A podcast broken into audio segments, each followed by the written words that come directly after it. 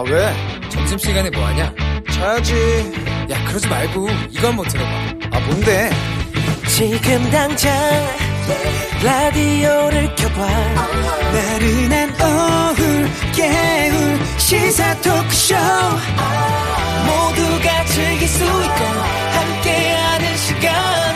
유쾌하고도 신나는 시사 토크쇼. 오태훈의 시사본부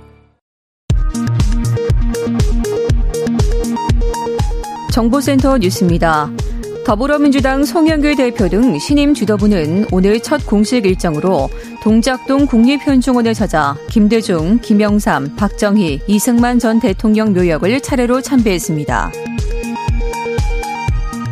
국민의힘 김기현 원내대표는 오늘 이철희 청와대 정무수석에게 부동산 세제를 논의하는 여야정 협의체 구성을 제안했습니다. 이에 이 수석은 전달하고 검토하겠다고 답한 것으로 알려졌습니다. G7 외교 개발장관 회의 참석차 영국을 방문 중인 정우용 외교부 장관이 오늘 토니 블링컨 미국 국무부 장관과 회담합니다. 최근 한반도 정세, 대북 정책과 관련해 어떤 논의가 있을지 주목되고 있습니다. 북한 김여정 노동당 부부장이 탈북민 단체의 대북전단 살포에 반발하며 담화를 발표한 이후 현재까지 북한군의 특이 동향은 포착되지 않았다고 군 당국이 오늘 밝혔습니다. 남구준 국가수사본부장은 박상학 자유북한 운동연합 대표의 대북전단 살포와 관련해 대표가 신변 보호를 거부하고 잠시 이탈한 적이 있다며 이때 전단을 살포했을 가능성을 확인할 것이라고 말했습니다. 경찰이 내부 정보를 이용한 부동산 투기 혐의를 받는 이모 전 행정중심 복합도시 건설청장에 대해 부패 방지법 위반 혐의로 지난달 30일 구속영장을 신청했다고 오늘 밝혔습니다. 지금까지 정보센터 뉴스 정원나였습니다.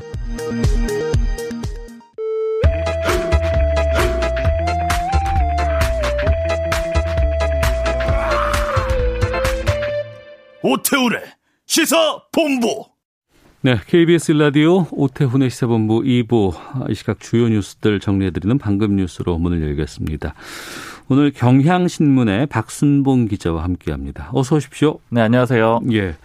정부가 오늘부터 3주 동안 지금의 사회적 거리두기 단계 유지하기로 했었는데 어, 확진자가 500명 아래가 나왔어요, 오늘. 네, 꽤 500만 오랜만인데요. 네. 400명대가 나왔습니다. 오늘 0시 기준으로 오늘 오전에 발표했던 신규 확진자가 488명이었거든요. 예. 그러니까 어제까지는 4일 연속으로 600명대가 나왔어요. 그러다가 조금 줄어든 겁니다. 음. 그렇지만 역시 이제 주말 동안에 검사 건수가 줄어들면서 확진자 수도 줄어든 거고요. 네. 이제 패턴을 보면 주말 주초까지는 조금 줄어들었다가 주중에 다시 올라오는 이런 양상이잖아요. 네네. 네, 그런 형태라고 보시면 되는데요. 음. 다만 이제 주 단위로 비교를 해보면 조금 줄어들긴 했습니다. 그러니까, 그러니까 평균 내서 주 전체를 따져보면 주말 효과가 반영이 돼도 괜찮잖아요, 그거는. 맞습니다. 네. 그러니까 최근 한 주 동안 평균을 보면은 594명이거든요. 국내 네. 발생 확진자가요. 음. 그런데 그 전주가 659명이었습니다. 그러니까 거의 한 뭐 50명 이상 줄어든 예, 예. 그런 숫자라서 의미가 있고요. 음. 그리고 또 감염 재생산 지수라고 해서 이게 1이 넘으면은 이제 확진 양상이고 확진세가 네. 좀 강한 거고 1 아래면은 좀 감소세인데 그게 최근 일주, 일주일이 0.99 그러니까 1 아래로 내려왔거든요. 근데 그 전주에는 1.02였습니다. 그러니까 조금 괜찮아진 상황이고요. 근데 이제 다만 조금 걱정되는 거는 비수도권 비중이 한 40%대로 올라왔기 때문에 좀 확산세가 전국적인 양상을 보이고 있다 이렇게 볼 수가 있어요. 네. 그리고 거리두기 단계 이제 현행 단계를 3주간 연장해서 5월 23일까지 유지하기로 했는데 지금 현행 단계는 수도권은 2단계, 비수도권은 1.5단계고요. 그리고 네. 이제 일부의 비수도권 지역은 자체적으로 좀 확진 상황이 안 좋아서 음. 2단계로 올린 지역들이 있는데 그대로 유지가 됩니다. 그리고 이와 별도로 적용이 된 5인 이상 사적 모임 금지, 직계 가족들은 제외잖아요. 이게 4인 모임까지 가능한 건데 이것도 그대로 유지가 됩니다. 네. 백신 접종과 관련해서 우리가 6월까지 1,200만 명인가요? 접종 계획 네. 목표로 삼고 있고 4월까지는 300만 명 이건 달성을 했는데 예. 오늘 오후에 관련 발표가 있다고요. 네, 오늘 오후 5시에 브리핑을 할 건데요. 이게 예. 좀 중요합니다. 왜냐면은 일단 이제 브리핑할 내용들이 어떤 거냐면 국내 잔여 백신, 그러니까 백신이 현재 들어와서 있는데 남아 있는 게 몇 개나 되느냐, 뭐 네. 몇 회분 정도 되느냐 이거 하고요. 그다음에 추가 도입 일정 음. 이런 것들이 공개가 될 예정이거든요. 주말 사이에 백신 없다더라 이런 뉴스가 꽤 많이 나왔어요. 맞습니다. 이게 어. 왜 그러냐면은 지금 일단은 1차 접종 접수를 이 아스트라제네카하고 화이자 백신 모두 5월 뒤로 5월 말로 미루기고 미루기로 했거든요. 그러니까 네. 그것 때문에 그런 얘기가 나오는 건데 이게 왜 미루기로 했냐면 이 백신 접종은 1차, 2차 두 번 맞아야 되는 백신이 대부분이잖아요. 그렇습니다. 특히 이제 현재 국내에 들어와 있는 아스트라제네카 백신이나 화이자 백신이 그런데요. 네. 그 일정이 그러니까 아스트라제네카 백신은 지난 2월에 접종을 시작을 했어요. 그렇습니다. 그리고 이제 10일에서 아. 12주 이해 이후에 2주 2차 접종을 하기로 했거든요. 그러니까 10주에서 12주 사이에 접종을 2차를 맞아야 되잖아요. 그렇죠. 네. 그 일정이 돌아오기 시작을 한 거예요. 아. 그런데 현재까지 맞은 사람들이 이제 1, 2차 합산해서 대략 360만 명 정도 되고 네. 국내에 들어온 백신이 아스트라제네카가 한 200만 그리고 화이자 백신이 한 211만 명 정도 되거든요. 네. 그럼 한 40만 명 빼고는 다 맞았다라는 얘기잖아요. 음. 그러니까 이제 1차를 맞은 사람이 2차를 맞아야 되는데 그 양이 없기 때문에 네. 이제 조금 1차 접종자들은 미루고 음. 이제 2차 접종자들 시기가 아. 들어오면 그러니까 처음 시작하는 사람들을 마칠 것을 1차를 맞았고 2차에 완성되는 부분까지 마치 마치는 부분들에 좀 더 집중을 하고 그다음에 이제 1차를 다시 시작하겠다 이런 개념인 것 같네요. 맞습니다. 새로 어. 백신이 이제 확보가 되면 1차를 다시 시작할 수 있겠다라는 거죠. 왜냐하면 예. 그 시기를 놓쳐버릴 수는 없는 거잖아요. 그렇죠. 예, 그 다음 예. 넘어가면 안 되니까요. 어. 이제 이건데 지금 문제는 들어와 있는 국내 백신이 지금 많지가 않아요. 음. 남아 있는 게 이제 이 방역 당국에서 밝힌 거는 아스트라제네카는 한 30만 회분 정도 남았다 그러거든요. 네. 그러니까 원래는 한 17만 회분 정도 남아야 되는데 우리 최소 잔여형 주사기 있잖아요. 이거 네네. 써가지고 좀 짜내기를 해서 숫자가 좀 남아 있다라고는 하는데 음. 그래도 음. 모자라고요. 특히 상반기에 1,200만 명 접종하는 게 목표잖아요. 네네. 지금 그러면 한 360만 명이 맞았고요. 음. 더 많이 필요한 상황인데 일단 정부는 문제가 없다. 계획대로 할 수가 있다라는 거고 특히 6월까지 아스트라제네카가 860 6만 회분 그리고 화이자가 한 550만 회분 정도가 들어올 거라서 이걸로 가능하다라고 하는데 문제는 일정은 나오지가 않았거든요. 정확히 음. 언제 몇 회분이 들어오는지는 나오지 않아서 일단 오늘 오후 브리핑을 좀 지켜봐야 됩니다. 오후 5시에 이거 발표한다는 거죠? 그런데 이제 여기에 이게 구체적으로 언제 들어오고 이런 게 포함될지는 아직 알 수가 없어요. 아, 네. 알겠습니다.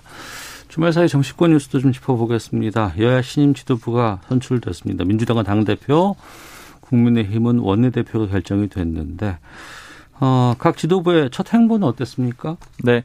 둘 다 조금 이 개파색이었다고 평가되는 두 명의 이제 대표와 원내대표거든요. 네. 그런 점이 부각이 된 것 같았어요. 일단 민주당 먼저 보면 송영길 민주당 대표는 이 동작구 국립현충원 찾는 거를 첫 번째 공식 일정으로 했거든요. 근데 음. 이거는 원래 지도부가 들어서면 다 하는 그냥 의례적인 일정인데 조금 주목해서 볼 수 있는 부분은 이런 거였습니다. 그러니까 김대중, 김영삼 대통령 전직 대통령에 이어서 박정희, 이승만 전 대통령 묘역까지 차례로 참배를 했다라는 거예요. 그러니까 네. 통합하는 행보를 보여주겠다 이런 의미로 해석이 가능하고요. 네. 각각 또 방명록도 다 남겼거든요. 음. 칭찬하는 내용들을 남겼어요. 그러니까 박정희 전 대통령 방명록에는 자주국방, 뭐 공업 입국 뭐 이런 이제 이런 내용들의 헌신을 기억한다 이렇게 적기도 했고요. 또 이승만 전 대통령 모욕 방명록에는 뭐3.1 독립운동, 대한민국 임시정부 이런 것들에 이제 기여한 데 대한 그런 애국 독립 정신을 기억한다 이렇게 적기도 했습니다.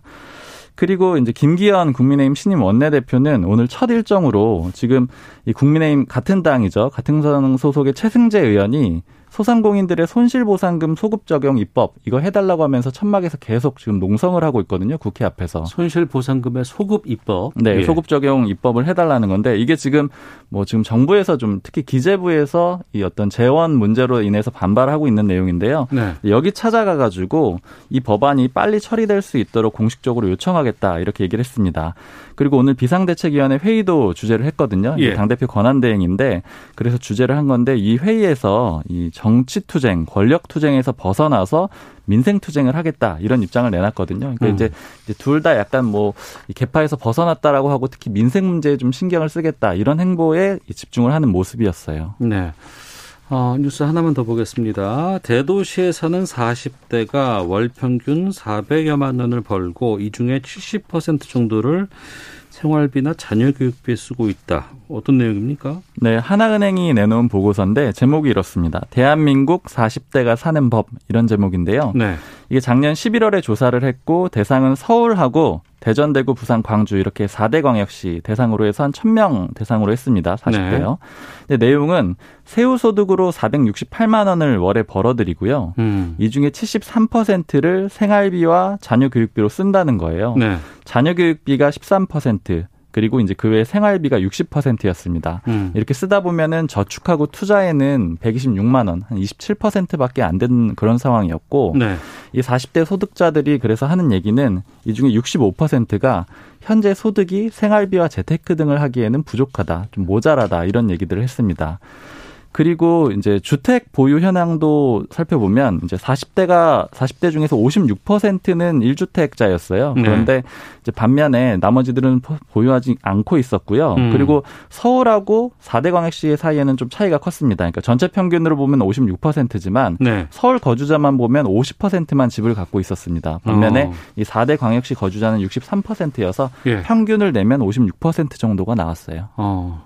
40대면은 아무래도 가장 왕성하게 일을 하고 네. 가장 고소득을 받을 수 있는 그런 나이대인데 서울 거주자의 50%는 집이 없어요. 그렇죠. 네. 어, 알겠습니다.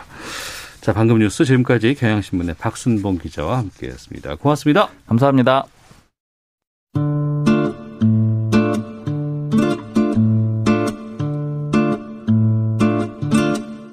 오태훈의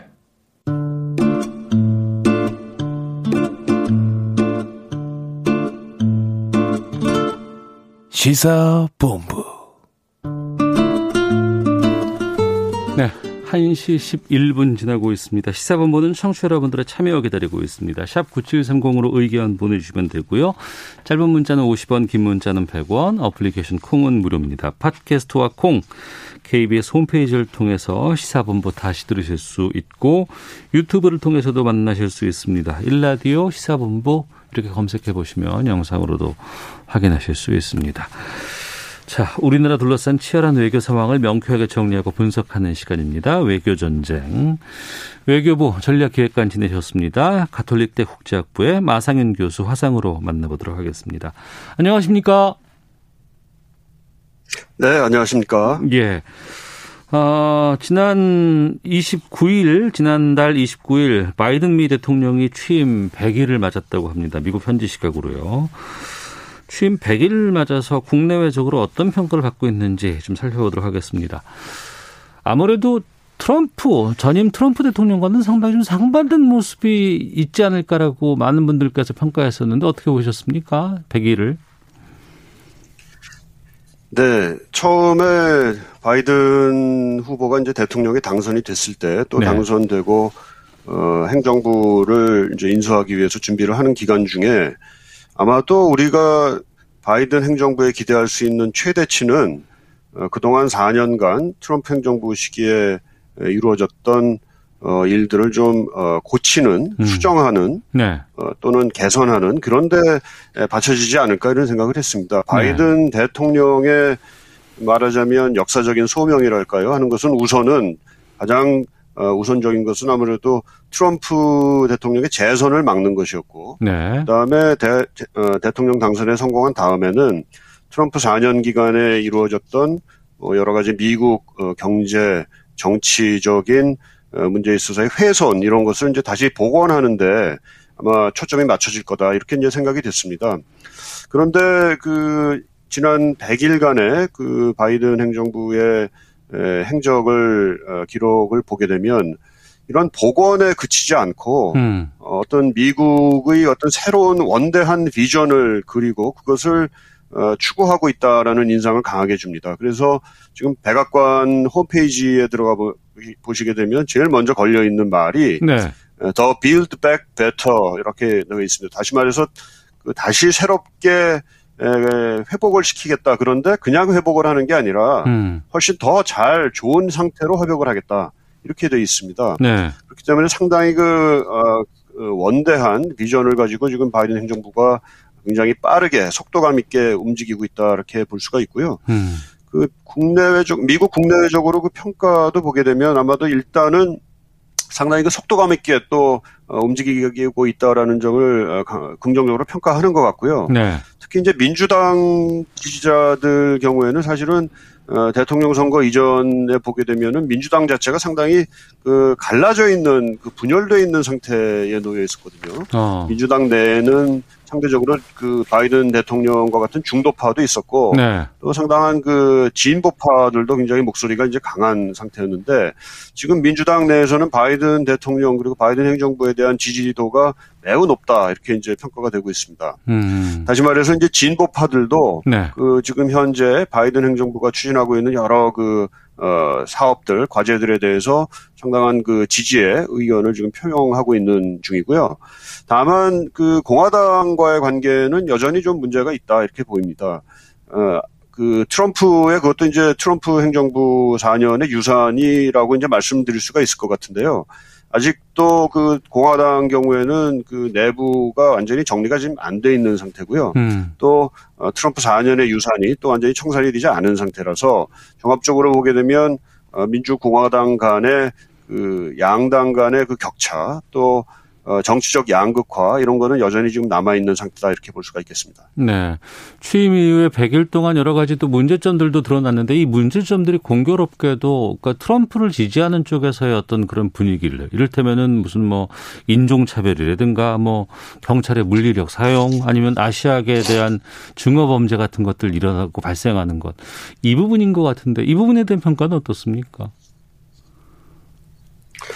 그러한 문제들이 사실은 뭐 쉽게 고쳐질 수 있는 문제들은 아니고요. 뭐 예. 뭐 인종차별 문제, 뭐 지금 말씀하신 아시아, 어, 아시아, 아시아계 미국인에 대한 뭐 증오 범죄 이런 것들이 뭐, 어, 손, 어떤 뭐 법안 하나로 이렇게 맞춰, 그, 어, 쉽게 고쳐질 것 같지는 않습니다. 다만 지금 현재 그 바이든 행정부 입장에서도 그런 문제들이 네. 에, 조속히 에, 시정돼야 되겠다라는 입장을 띄고 있는 것은 분명하고요. 음. 어, 이번에 그 4월 28일에 이제 바이든 대통령이 미국 상하원 양원 의원들을 놓고 이제 시정 연설을 한 가운데에서 그 얘기가 좀 나왔습니다. 네. 물론 이제 그, 어, 그 문제, 뭐, 인종차별 문제, 인종차별을 제거하는 문제라든지, 뭐, 총기를 규제하는 문제라든지, 아시아계 미국인에 대한 증오를, 증오 행위, 증오에서 비롯된 폭력 행위를 이제 중지해야 된다라는 그 의견은 충분히 피력이 됐는데 물론 그게 이제 중심되는 연설의 테마는 아니었어요. 하지만 음. 어, 그럼에도 불구하고 어, 빨리 의회 차원에서의 뭐 입법 행위, 입법이라든지 이런 것이 빨리 좀 이루어졌으면 좋겠다 하는 점을 이제 충분히 에, 얘기를 했다 이렇게 보입니다. 그 아시아 증오 범죄들 같은 경우에는요, 지금 상원에서는 네. 바이든 대통령 연설에 나온 얘기입니다. 상원에서는 지금 그 법안이 통과됐고요. 어, 하원에서는 아직 그게 그 통과가, 통과가 되지 않은 상태인데요. 바이든 대통령은 빨리 사, 하원에서도 그 법안이 통과돼서 그 이제 자신에게 이제 서명을 어, 하라고 이제 빨리 왔으면 좋겠다. 그럼 자기가 기꺼이 그 법안에 대해 법안에 서명을 하겠다 이렇게 이제 밝힌 바가 있습니다. 네. 우리로서는 바이든 정부가 출범한 이후에 이제 특히 이제 북미 관계라든가 이제 비핵화 관련된 상황들 어떻게 추진해 나갈 것이냐 이게 상당히 좀 중요할 수밖에 없는 입장이었습니다. 그리고 그동안 뭐 인선이 되고 뭐 일정 정도 시간까지 대북 정책이 어떤 걸로 나오느냐 이 이후에 무언가 얘기를 할 수 있을 것이다. 우리도 운신의 폭이 거기서부터 출발할 것이다라고 해서 기대를 했었는데 새 대북 정책이 어제 나왔습니다. 어, 트럼프의 일괄 타결 그리고 오바마의 전략적 인내 여기에 중간지대 정도를 추구할 것이다라는 얘기인데 글쎄요, 이게 어떤 의미가 있을까요? 좀 말씀해 주시죠. 네.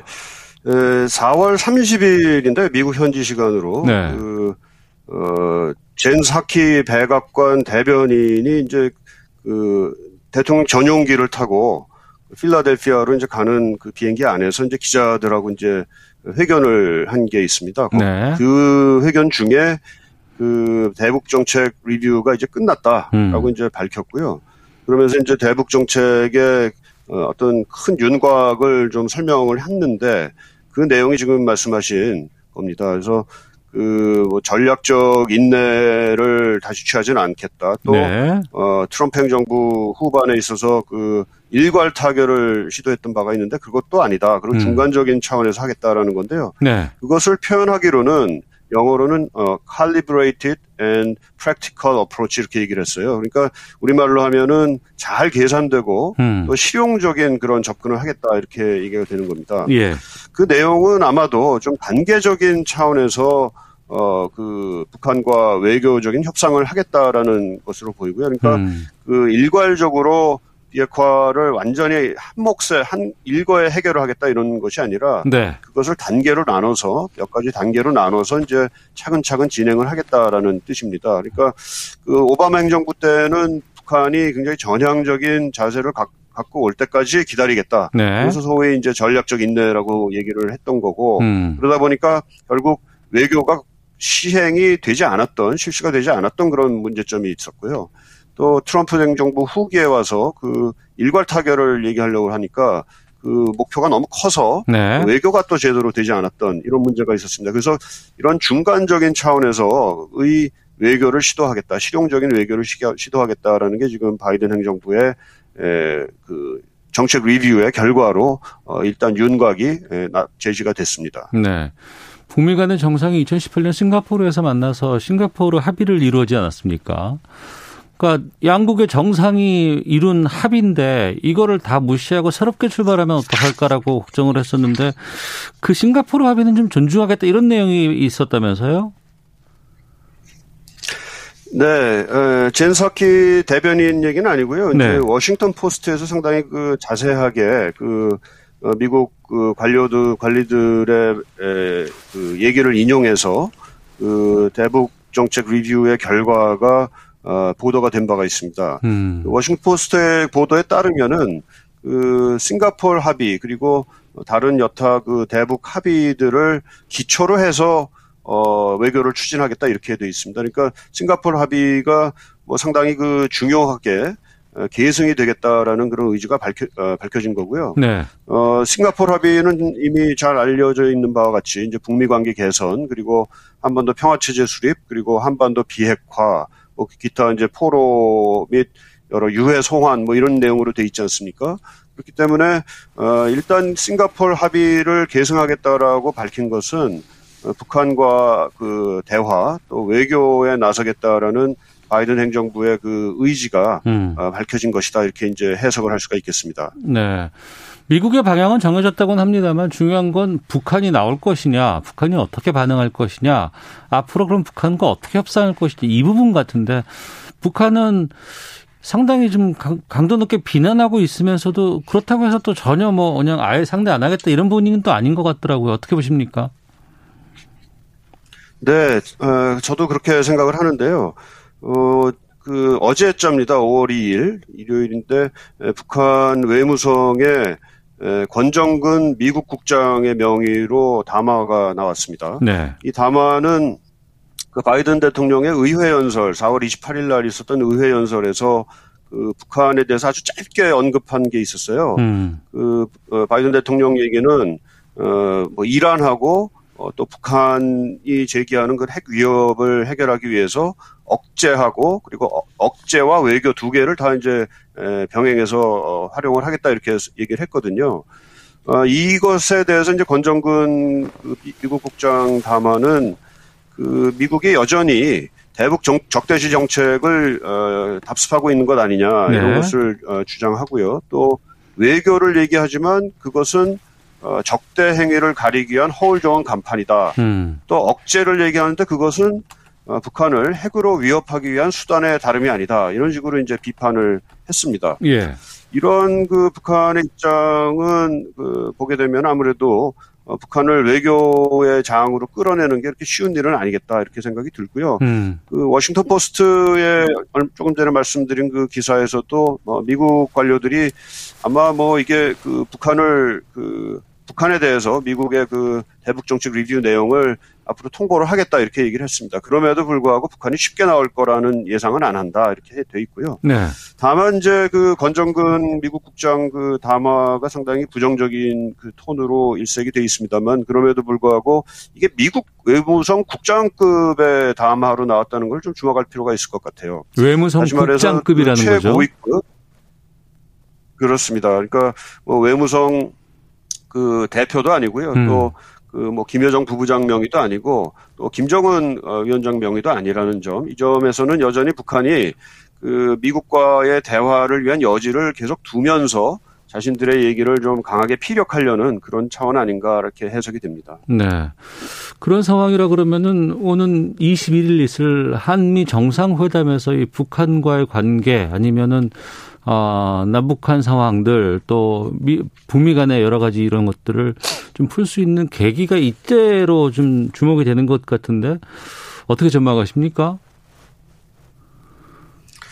네, 5월 21일 한미 정상회담에서 아무래도 이제 그 대북 정책 리뷰를 놓고 한미가 어떻게 하면 북한을 대화의 장으로 끌어올 것이냐 이 얘기가 아무래도 그 핵심적인 그 의제로 다뤄지지 않을까 생각이 됩니다.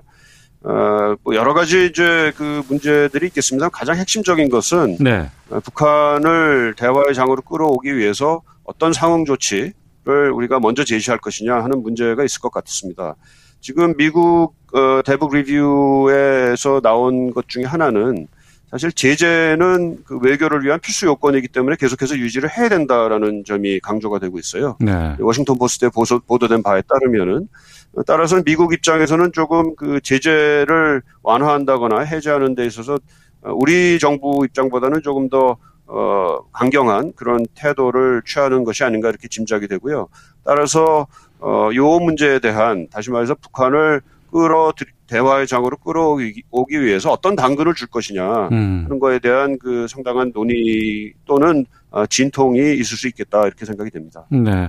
하나만 더 보겠습니다. 지난달 22일에 40개국 정상이 참여한 기후 변화 정상 회의가 있었는데 물론 이건 이제 화상 회의 형식으로 이제 코로나 때문에 진행을 했었는데 이 자리에서 그 트럼프 정부 때 그 파리 협약 탈퇴한 거 또 환경 규제 철폐한 이후에 이 기후 변화 전 세계적인 기후 변화에 미국이 역할을 해달라 이런 좀 의견들이 많았던 자리라고 들었습니다. 어떤 일들이 있었습니까 이 자리에서?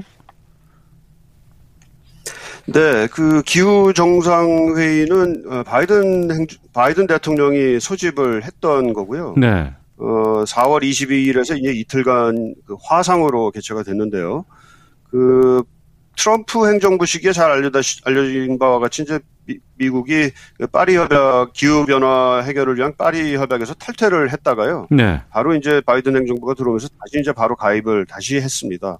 그러면서 그 바이든 행정부는 이 문제가 그 단지 미국만의 문제가 아니라 전 세계에 영향을 미치는 굉장히 시급한 문제다라고 이제 예, 굉장히 그 시급성을 이 기후변화 문제에 부여를 했고요. 음흠. 그런 차원에서 그 40개국 정상을 소집해서 어, 회의를 한 겁니다.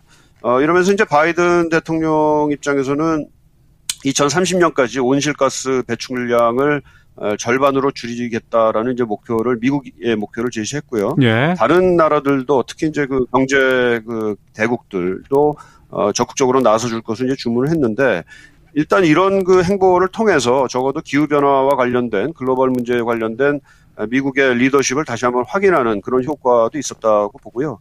그또 미국이 이제 움직여야 이러한 그 실질적인 기후 변화 문제 해결을 위한 그런 돌파구도 좀 마련이 되지 않을까 이런 기대도 어, 나타나고 있습니다.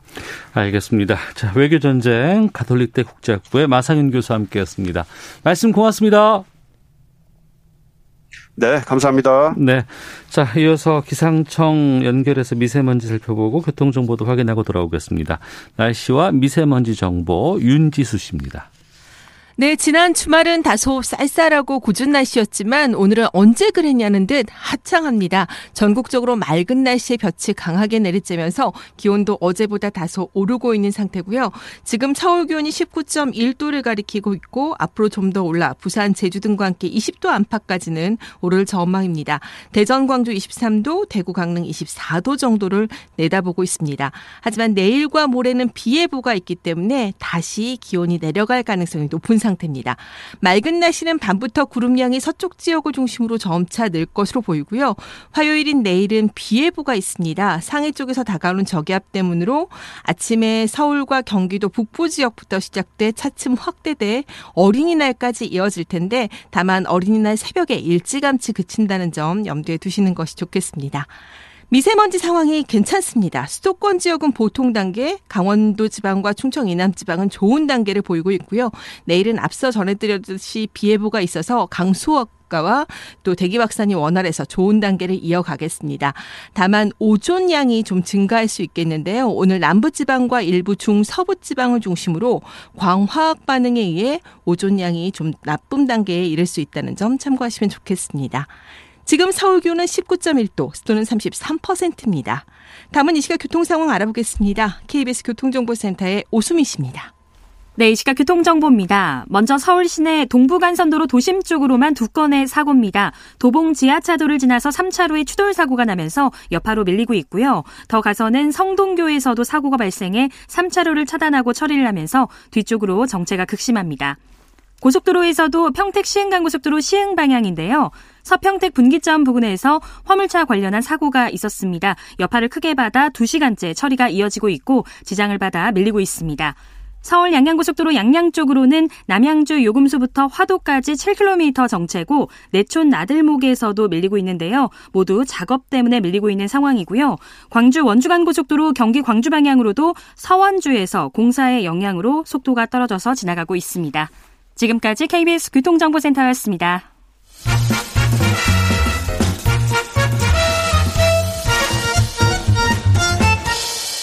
오태훈의 시사 본부. 네, 월요일입니다. 주말 동안의 이슈를 정리하고 이번 주 가장 눈여겨볼 소식들 살펴보는 시간 시사 구말리 시간입니다. 문화일보의 이현정 논설위원 나오셨습니다. 안녕하십니까? 네, 안녕하세요. 예, 오마이뉴스 박정호 기자 함께합니다. 안녕하십니까? 네, 안녕하십니까? 예. 주말 사이에 여야 지도부 일정 정도 어, 선출 결과가 나왔습니다. 먼저 민주당 쪽 보겠습니다. 전당대회 통해서 신임 당대표 최고위원을 뽑았는데 박정호 기자. 네. 어, 민주당 전당대회 분위기 좀 전해 주시죠.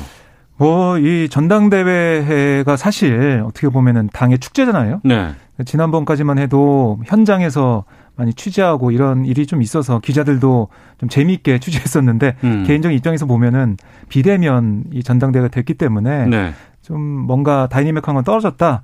라고 생각이 들고 그래서 그런지 모르겠지만 어쨌든 이번 전당대회 당대표 경선이나 음. 최고위원 경선도 네. 그 내용 자체로 봐도 긴장은 많이 떨어졌어요. 음. 그 후보들의 중량감도 고만고만 했고 최고위원도 보면은 그렇게 특출나게 보이는 그런 부분이 없어서 진행됐는데 이 결과도 어, 어제 뭐 많이 보셨겠지만은 송영길 의원이 어, 간발의 차이로 어, 당대표가 됐고 네. 그다음에 최고위원도 예상했던 대로 다섯 명이 일곱 명 중에 다섯 명이 당선이 음. 됐습니다. 김용 최고위원은 김용민, 강병원, 백혜련, 김명배, 전해숙 이렇게 다섯 명의 의원 최고위원으로 선출이 됐는데 어뭐 친문 표심이 관건이다 이런 분석들 그 전에 많이 있었거든요. 그 근데 지금 보니까 1등과 2등과 3등 격차가 별로 안 났어요. 어떻게 평가하세요 이번 음, 결과? 그렇죠. 뭐 일단 전당대회라는 것은 이제 당이 하나의 어떤 새로운 변화를 어, 기하는 중요한 이제 분기점이 되는데요. 네. 근데 이번 결과를 보면 결국 지난 4.7 재보궐선거 패배에 대한 이제 민주당의 반성과 혁신 네. 이런 것들이 사실은 이제 여론에서 요구를 했는데 음. 결국은 이제 그대로 간다. 이런 아마 그대로 입장, 간다. 이 기존에 보다 그대로 간다. 어. 이런 입장을 보인 것 같습니다. 예. 또 이번 선거를 통해서 보면 역시 친문의 그 어, 힘이 강고하다 음. 이런 걸 다시 한번 확인해 준 것 같아요. 사실 이번에 저 송영길 의원이 우승 저 당 대표가 되긴 했지만 네. 어, 지금 우원식 홍영표 의원의 표를 합하면 거의 뭐 6대 3 정도로 해서 아, 그러네요. 거의 뭐 당내 네. 다수가 역시 질문으로 네. 구성이 되어 있습니다. 음. 그러니까 역시 3파전 때문에 사실 당선된 거거든요. 아. 아마 후보 단일화 했으면 뭐 당연히 이제 친문 쪽 후보가 됐을 텐데 3파전의 결과에 어떤 면에서 보면 이제 어부지를 했다. 이렇게 판단할 수 있을 것 같고요. 또 하나는 이제 호남이 서서히 친문의 지지를 어 조금씩 이제 철회하고 있지 않는가. 이제 그런 좀 느낌이 저는 들었어요. 음. 어, 이번에 이제 송영길 의원이 이제 당선되긴 했지만 저는 홍영표 의원이 지금의 조직력과 그러면 당연히 이길 줄 알았거든요. 네. 근데 상당 부분 그 호남 쪽에서 표가 송영길 의원한테 많이 나온 것 같고 음. 특히 최고위원 투표에서 어, 서삼석 의원이 탈락을 했습니다. 예. 호남 쪽 후보였는데. 예, 예. 어, 역시 이런 걸 보면 어, 지금 민주당이 경기를 했기 사실은 이제 민주당이 그동안 호남 지지율을 굉장히 중요하게 어, 좌우를 했었는데 음. 지금 호남 쪽에 서서 이제 친문의 어떤 지지를 어 이제 처리하는 거 아니냐 이런 부분에 대한 이제 저는 경고장이다라는 생각이 들고 지금 이번에 됐던 최고위원들을 쭉 보면 뭐 김용민, 강해, 강병원 의원 등등을 보면 여전히 이 검수완박을 이야기를 했던 네네. 강성 이저 이, 이 의원들이 당선된 것 같은데 음. 이거는 결국은 지난 재보궐 선거의 반성보다는 그냥 우리 우리 길대로 우리 길대로 간다. 음. 이 부분에 대한 것이 아닌가 해서 저는 솔직히 좀 앞으로 민주당이 조금 걱정스럽습니다. 걱정스럽다는 평가 내려주셨고 박종호 기자는 이번 선거 결과 네. 어떻게 보셨습니까? 뭐 지금 보면은 송영길 의원이 그래도 개파색이 좀 였고 음. 그리고 삼수를 했지 않습니까? 네, 그 네. 삼수에 대한 동정론이 좀 있었다는 생각이 들고 어. 그리고 호남 지지 말씀하셨는데 어, 호남의 이 지지나 아니면은 어떤 판단 내릴 때 굉장히 좀 뭐라 그럴까요? 정치적으로 많이 단련돼 있다라는 그런 표심이 호남에 많거든요. 음. 그래서 앞으로 당 대표까지 홍영표 의원이 된다면 네. 이게 윤호중 의원에 이어서 당 대표까지 어떻게 보면 핵심 친문이 차지하게 된다. 이러면은 말씀하신 것처럼 뭐 변화가 안 보인다고 했지만은 민주당 내에서 보면은 이게 홍영표 의원이 안 되고 송영길 의원이 됐다는 것 자체가 하나의 변화라고 볼 수가 있거든요. 그래서 이 전략적인 그러니까 내년 대선을 바라보면서 당 대표는 송영길 의원한테 좀 준 게 아니냐, 몰아준 게 아니냐. 음. 그러니까 권리당은 투표를 봐도 홍영표 후보가 36.62%였고 송영길 대표가 35.95%였어요. 음. 별로 차이가 안 났단 말이죠. 네네. 대의원은 송영길 대표가 이겼고요. 이런 걸 볼 때 권리당원 내에서도 그러니까 당원들 내에서도 아, 이대로는 안 된다. 좀 변화가 필요하다. 그런 면에서 송영길 대표가 뭐 차이가 0.59% 차이로 굉장히 박빙이었지만 그럼에도 음. 불구하고 송영길 후보가 됐다는 것은 네. 그만큼 당내 위기의식이 있다는 거고요. 그리고 이걸 당이 지금까지 정부가 해왔던 그걸 완전히 바꿔서 다르게 할 수는 없지만 방향은 맞지만 그 내용을 어떻게 채우느냐, 음. 아, 개혁적인 내용을 어떻게 놓고 민생을 얼마나 더 보듬느냐 거기에 방점을 찍은 결과다는 그런 분석을 좀 할 수가 있고요. 김용민 뭐 최고위원이나 강병원, 백혜련 최고위원들 쭉 보면 어, 아무래도 좀 개혁 목소리를 많이 냈던 그러니까 그만큼 당내 목소리는 개혁을 더 원하는 검찰 개혁, 언론 개혁 이런 걸 원하는 그런 게 강했다고 볼 수가 있고요. 근데 제일 중요한 건 이거겠죠. 그 당심과 민심의 괴리를 얼마나 줄이느냐. 네. 이게 앞으로 당 지도부의 어, 과제가 아닌가 싶습니다. 음. 송영길 대표 그러니까 경선 저희가 인터뷰했을 때 그때 이제 그런 얘기가 좀 인상적이었던 게 나는 개파 없다. 그리고 나는 뭐 여러 가지 그런 개파 때문에 어려움들이 있었지만은 어 혼자서 올곧이 섰다 뭐 이런 얘기들 많이 하셨어요. 그렇죠. 그래서 네. 어떤 불이익을 받으셨나요? 여쭤봤더니 그건 말할 수 없다고 말씀을 하시기도 했는데 이제 신임 송영길 당 대표의 민주당 어떤 방향으로 갈 것으로 전망하세요? 그래서 이게 참 앞으로 송 대표가 고민스러울 것 같아요. 오늘 송 대표 이야기를 들어보면 앞으로 이제 당 우선 그 청와대에 앞서서 당 중심으로 이제 이끌겠다 이런 이야기를 네. 했습니다. 근데 이제 최고위원회라는 게 이게 이제 최고위원들과 또 원내대표가 있잖아요. 네. 여기에서 이제 같이 움직여 나가는 건데. 그렇죠. 그야말로 지도부잖아요. 그렇죠. 지도부인데 예. 지금 문제는 보면 송영길 후보 그러니까 대표를 제외하고 윤호중 어, 원내대표나 또 지금 어이 최고위원으로 선택된 분들 이런 분들을 보면 대부분 친문의 아주 핵심들이에요. 그렇다면 이제 이 청와대와 어떤 면에서 보면 이제 이 긴밀한 협의를 통해서 음. 뭔가 해내겠다는 이제 이쪽과 네. 당이 뭔가 이제 주도적으로 끌겠다는 이것. 그러니까 음. 당 대표가 어떤 면에서 보면 좀 포위된 느낌이 저는 들거든요. 네. 그러니까 이럴 경우에 참 이 메시지가 상당히 이게 양갈래로 나올 수가 있습니다. 아침마다. 아. 예를 들어 어떤 정책을 부동산 정책을 두고 예. 뭐, 뭘 완화한다는 이야기는 벌써 뭐 오늘 아침에도 강병원 의원은 절대 완화 없다. 음. 예, 그 최고위원은 그렇게 이야기를 하고 있는데 네. 지금 송 대표는 또 뜻이 다르거든요.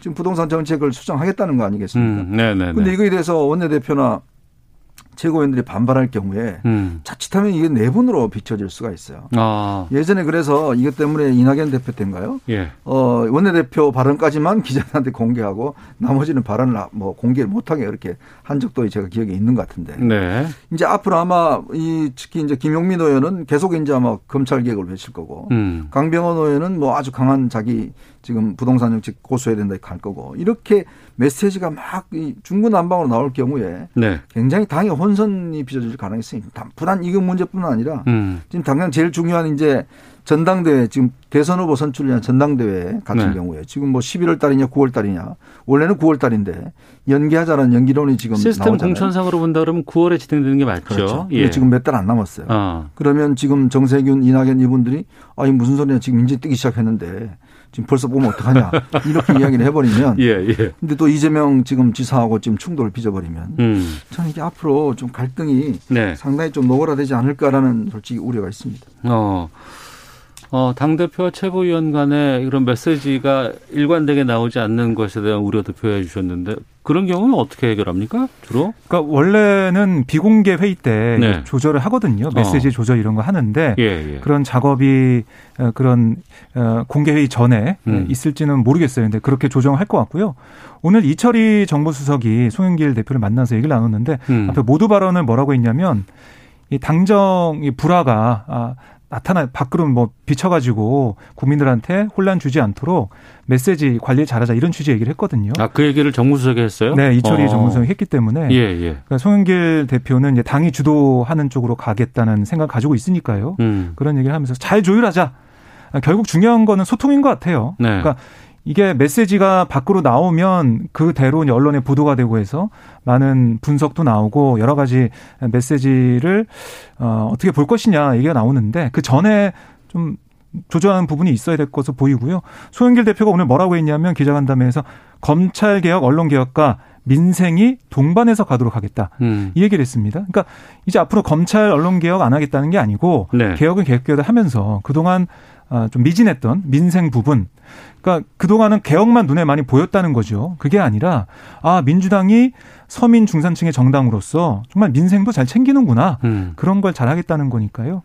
그러니까 송영길 대표가 당선된 것 자체가 뭐 개혁도 개혁이지만 민생, 그러니까 다른 어떤 당의 모습을 보여달라는 거니까 그쪽으로 많이 어, 고려하고 노력할 것 같고요. 그 안에서 소통과 또 당내 민주주의와 당 지도부의 소통의 이걸 통해서 최대한 혼선이나 갈등이 드러나지 않을 것 같이 그렇게 노력을 할 것으로 보입니다. 네. 1년 전에 민주당의 분위기라 그러면은 그때는 워낙 지지세도 높고 이렇기 때문에 일정 정도 그 내부에서 갈등이 있더라도 잘 그냥 도닥이고 그냥 정리하고 가면 갈 수도 있을 것 같은데 지금 상황에서는 어, 이게 정리가 쉽지 않을 수도 있지 그렇죠. 않을까? 쉽지 않죠. 어. 왜냐하면 이제는 어, 당 대선 후보들이 이제 본격적으로 의원들을 아, 영입을 거기서도 하고 또 메시지가 나오겠군요. 영입을 하고 네. 그 이제 지금 각 모임을 지금 구성하지 않습니까? 네. 지금 뭐 어, 이재명 지사는 지금 포럼을 지금 곧 발족한다고 그러고요. 음. 그리고 아마 정세균 전 총리도 아마 어, 제가 알기로 한 5월 10일쯤 출마 선언과 함께 이제 조직을 구성할 것이고 이낙연 대표도 전당대 끝났기 때문에 이제 본격적으로 활동을 한다고 그러고요. 네네. 네. 이제 아마 메시지 초점은 대선 후보들한테 갈 거예요. 아. 그 당대표 메시지 그렇게 저 관심 못 받을 거고 더군다나 예. 송영길 대표가 좀 걱정되는 게 제가 오랫동안 봤지만 예. 좀 설화를 그동안 많이 했거든요. 말 실수를. 아, 구설에 오른 적이 좀꽤 네, 있었죠. 예, 그런 예, 것들이 예. 과연 얼마나 이제 좀 자제될까. 이철이 아마 정무석이 그 지적한 부분은 바로 그런 걱정스러운 부분일 겁니다. 아. 제가 걱정하는 부분들 아마 이철이 대표가 그래서 정무석이 그래서 좀 앞으로 좀 이게 엇박자 나지 않게끔 잘 협의해서 이야기하자고 외교위원장 하면서도 그때 그 그렇죠. 유엔사 뭐 예, 좀 예, 필요 없다 뭐 어. 등등 이야기를 해서 굉장히 논란을 빚었죠. 음. 그러니까 이런 이제 앞으로 어떤 당의 중심이 점점 이제 대표보다는 대선 주자 쪽으로 이제 움직여가고 네. 이 최고위원회는 대리전 성격으로 아마 갈 거예요. 그러면 이제 정책이나 이런 것보다는 실제로 이제 제일 중요한 게 전당대회 언제 할 음. 거냐. 그 다음에 전당대회 이거 유루를 어떻게 할 거냐인지 뭐 이런 식의 지금 논쟁들이 상당히 아마 치열하게 벌어질 겁니다. 네. 그렇게 되면 이제 당 최고위원회 같은 경우는 결국 뭐, 뭐각 지금 진영에서 어, 이 파견한 이런 지금 보면 대부분 백혜련 의원 같은 경우는 이재명 의원 쪽에 가깝고 그다음에 이제 어, 이 또 이 이재명 저 이낙연 전 총리에 가까운 또 어, 최고위원도 있고 전해수 의원이 있고 음. 이러다 보니까 각자 아마 이 입장들을 강력히 주장을 하게 되면 굉장히 좀 논란이 더 치열해지지 않을까 지금 사실 시간 얼마 남지 않았거든요. 네. 결국에는 송영길 당대표의 가장 지상 최대 목표는 정권 창출 아니겠어요? 그렇죠. 네. 어. 근데 또 지금 보면은 이재명이라는 지금 1등 주자가 우뚝 서 있는 건 여당 내에서는 있고 또 그런가 하면 어 이낙연 전 대표라든가 아니면 정세균 전 총리 같은 경우에도 또 지금 후발 주자로서 계속해서 좀 이렇게 이미지를 좀 부각시키려는 노력들이 좀 있을 것 같고요. 네. 그러니까 지금 뭐 제일 먼저 떠오르는 게 바로 말씀하신 것처럼 경선 일정이에요. 음. 어, 최종 후보를 언제 선출하냐 이 문제인데 네. 뭐 이재명 지사는 당에서 정한 대 따르겠다라는 입장을 내놓고는 있지만 그게 과연 순리대로 가느냐 이게 제일 음. 중요한 거거든요. 서울시장, 부산시장 뭐 후보 낸 그 부분도 나중에 민주당에서 나온 얘기를 들어보면 뭐 그때 후보를 내지 말았어야 됐다.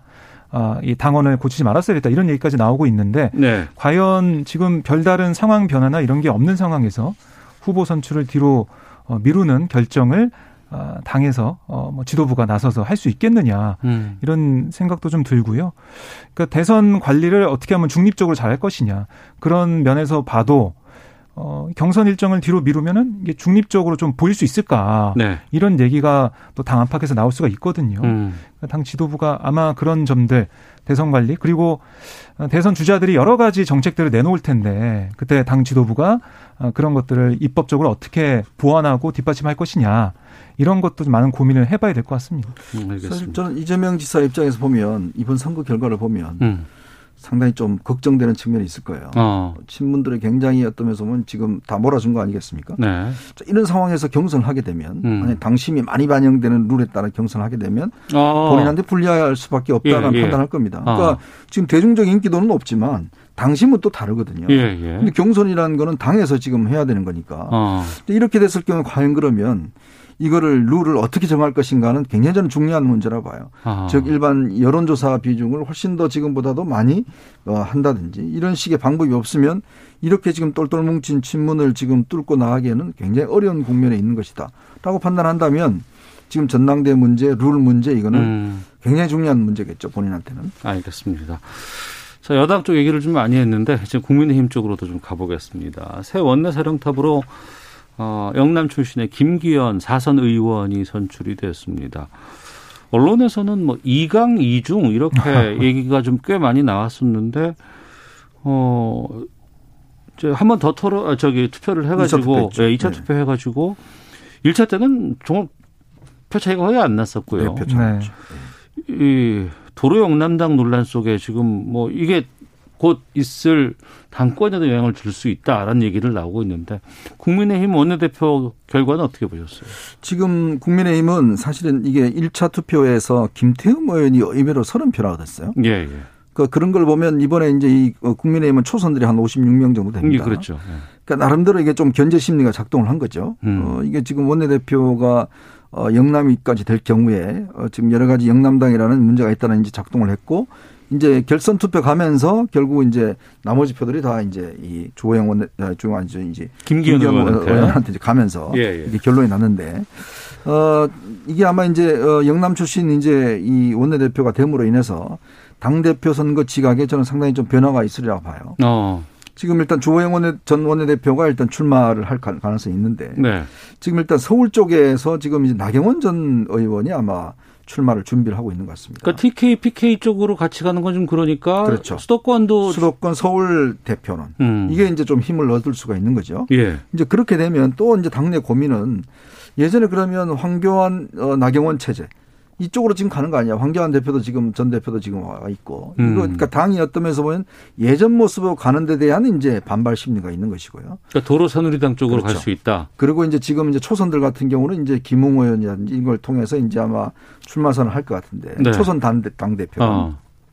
그걸 왜냐하면 최근에 이제 당에서 어, 다시 옛날로 돌아가기 위한 여러 가지 지금 움직임이 솔직히 있었지 않습니까? 거기서 반발도 예, 예. 있었고 어. 또 이제 어, 대구에 또 이제 저 이그이저 자기 주장을 하는 김용판 김용판 예, 예, 있었고 이러다 보니 당내 초선들 움직임이 아 이렇게 가다가 진짜 대선 정권 이 가져오는 거 힘들지 않겠는가. 음. 그래서 이제 좀 초선 대표론 쪽에 힘이 좀 실릴 수 있는 가능성도 있어요. 그렇기 때문에 아마 이번 김기현 의원 선출은 당 대표 선거 구도에 좀 상당히 영향을 미치는데 문제는 룰입니다. 네. 지금 7대 3이거든요. 음. 당심 7, 여론 3인데 네. 이 구도 갖고는 그냥 아마 원, 특히 영남 쪽에 대의원들이 그 당원들이 많으니까 그렇겠죠. 그러면 예, 조호영 예. 전 대표한테 유리할 거예요. 어. 근데 지금 딴 요구를 하는 게 뭐냐면 이거 바꿔야 된다. 예. 민심 좀 더 많이 해서 국민의 힘인데 국민 여론이 이렇게 많이 저 반영이 안 되면 안 된다. 아마 음. 이것 때문에 이게 좀 바뀌면 아마 대표 선거 구도도 상당히 변화하지 않을까 싶어요. 네. 어떻게 보셨어요? 네, 그러니까 지금 보면 어 1차 투표에서는 권성동 의원이 생각보다 표가 안 나왔어요. 그러니까 그 이 강에 권성동 의원이 있고 많이 있었 있다라는 네. 얘기가 언론 쪽에서 많이 흘러나왔었는데 그런데 3위로 쳐지면서 결선에 예, 예. 못 갔지 않습니까? 어. 그런 걸 봤을 때 권성동 의원이 사실 탄핵할 때 그때 법사위원장으로서 음. 어, 탄핵 대리인을 했지 않습니까? 소추 대리인을 했기 때문에 그런 면이 어, 그런 앙금이 좀 남아 있지 않았나 생각이 들고 오히려 친박이라고 했으면 김태용 의원한테 표가 더 많이 가고 아. 이런 모습 보면서 지역이 아니고 예. 네. 그래서 그동안 흐름을 보면 서병수 의원의 그 대정부 질문의 그 발언 그리고 뭐 김용판 의원의 기자회견, 음. 윤석열 전 총장을 겨냥한 발언이나 이런 걸 봤을 때 아, 김종인 전 위원장이 떠나니까 이제 보수 정당의 본색이 드러나는구나. 이런 생각이 들더라고요. 네. 그리고 이번에 김변 의원이 당선된 걸 보면 아 그래도 초선 의원들은 뭐 친박계인 김태현 의원보다는 아 좀 투쟁성에 초점을 맞춘 게 아닌가 생각이 음. 들고 영남 네. 출신의 김기현 의원이긴 하지만 뭐 그동안 영남을 베이스 캠프 삼아서 전국적으로 나가겠다라고 했고 각각 의원들한테 공을 많이 들였다고 해요. 몇 네. 번씩 찾아가고 이런 것들이 작용한 것 같은데 어, 좀 제가 볼 때는 글쎄요. 어, 앞으로 김기현 의원의 이 좀 강성 이미지나 아, 그리고 어, 이 친박계의 그 아직 좀 건재한 그런 음. 지분들, 지분 그런 모습들 이런 것들을 볼때 어, 사칠 재보궐 선거에서 승리를 통해서 분위기가 좋았던 어, 국민의힘 어, 그 승리의 뭐 기분에 도취가 돼가지고 저 옛날 모습으로 가는 게 아닌가 생각이 들고 나경원 전 의원 얘기도 나왔지만 어, 당심 7, 뭐 국민 여론사 3이에요. 근데 제가 봤을 때는 당심이 주호영 전 대표인데 그렇게 유리할까라는 생각이 들어요. 오히려 당심은 나경원 전 의원 더 유리하게 가지 않을까 생각이 들거든요. 음. 나경원 전 의원이 뭐 인기도 있었고 인기도 있고 그리고 이번에 사칠 재보궐 선거를 통해서 오세훈 후보가 당선될 때 네. 좀 효능감을 알았을 것 같아요. 아, 우리가 어 우리 이 어, 어쨌든 그 나경원 전 의원을 포함한 이 당을 대표하시는 사람보다 국민들한테 좀 어, 인지도가 있는 음. 또 표를 받는 사람을 뽑아야겠구나 생각이 있기 때문에 네. 당 대표 선거 과정에서도 나경원 의원의 대중적 인지도나 뭐 당에서도 분위기가 나쁘지 않으니까 오세훈 음. 후보 붙었을 때 그런 것들을 볼 때 나경원 전 의원이 좀 유리해졌다는 생각이 들더라고요. 알겠습니다. 분석해 주시기를 김기현 신임 원내대표 강성 이미지 이 부분을 좀 부각시켜 주셨는데 지금 원내대표 취임한 이후에 이제 법사위원장 지금 공석으로 되어 있는 박강원 민주당 이제 의원이 내정이 네. 되어 있는 상황인데 이거 상임위 재분배 계속해서 해달라고 요구하고 있고 또 청와대가 함께 식사하자는 거 제안에 대해서는 거절해 버렸습니다. 이런 행보는 어떻게 보세요? 그러니까 지금 이철이 정무수석이 들어서면서 사 청와대 분위기가 좀 많이 바뀌고 있는 건 사실인 것 같아요. 예. 그런 면에서 사실은 김기현 지금 원내대표 같은 경우는 어, 본인의 선, 지금 앞으로 갈 길은 저는 뭐 정해져 있다고 봅니다. 음. 왜냐하면 내년 대선이 얼마 남지 않았고, 네. 이제 곧 이제 대선 후보들 이제 정해질 것이고, 음. 그렇다면 결국 이제 이 그동안 해왔던 것에 대한 이제 원점은 되돌리라는 투쟁들. 네. 왜냐하면 사실은 87년 우리 헌법 이후에, 헌법 개정 이후에 법사위는 사실 야당이 다 가져왔거든요. 음.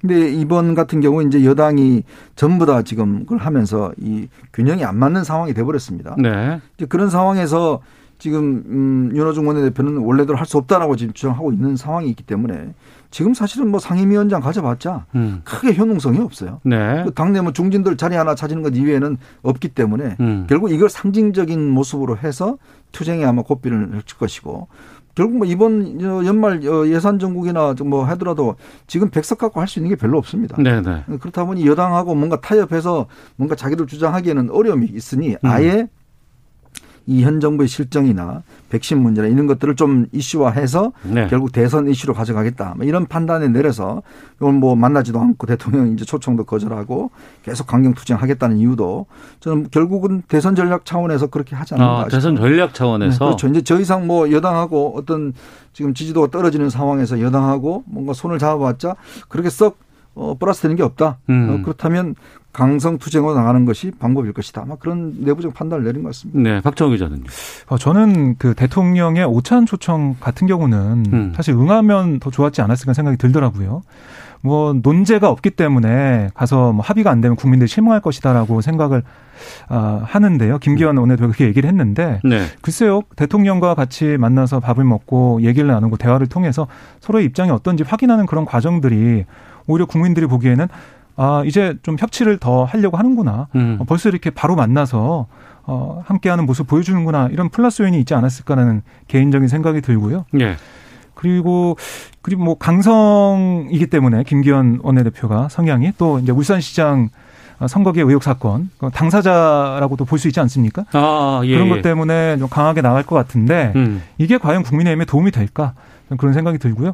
이번 재보궐 선거 과정에서 보면 민심이 좀 어떻게 느껴졌냐면 어, 싸우고 강하게 아니면은 뭐 네거티브를 통해서 그렇게 공세적으로 펼치는 것들은 별로 좋은 점수를 못 받았다는 생각이 들거든요. 네. 그래서 이번 정기 아, 국회 가기 전 뭐 임시국회를 통해서 인사청문회를 통해서 법사위원장 자리를 통해서 여러 가지 국민의힘에서는 자신들 주장하면서 강하게 나올 것으로 보이는데 그게 앞으로 대선 국면에서 플러스원이 될까?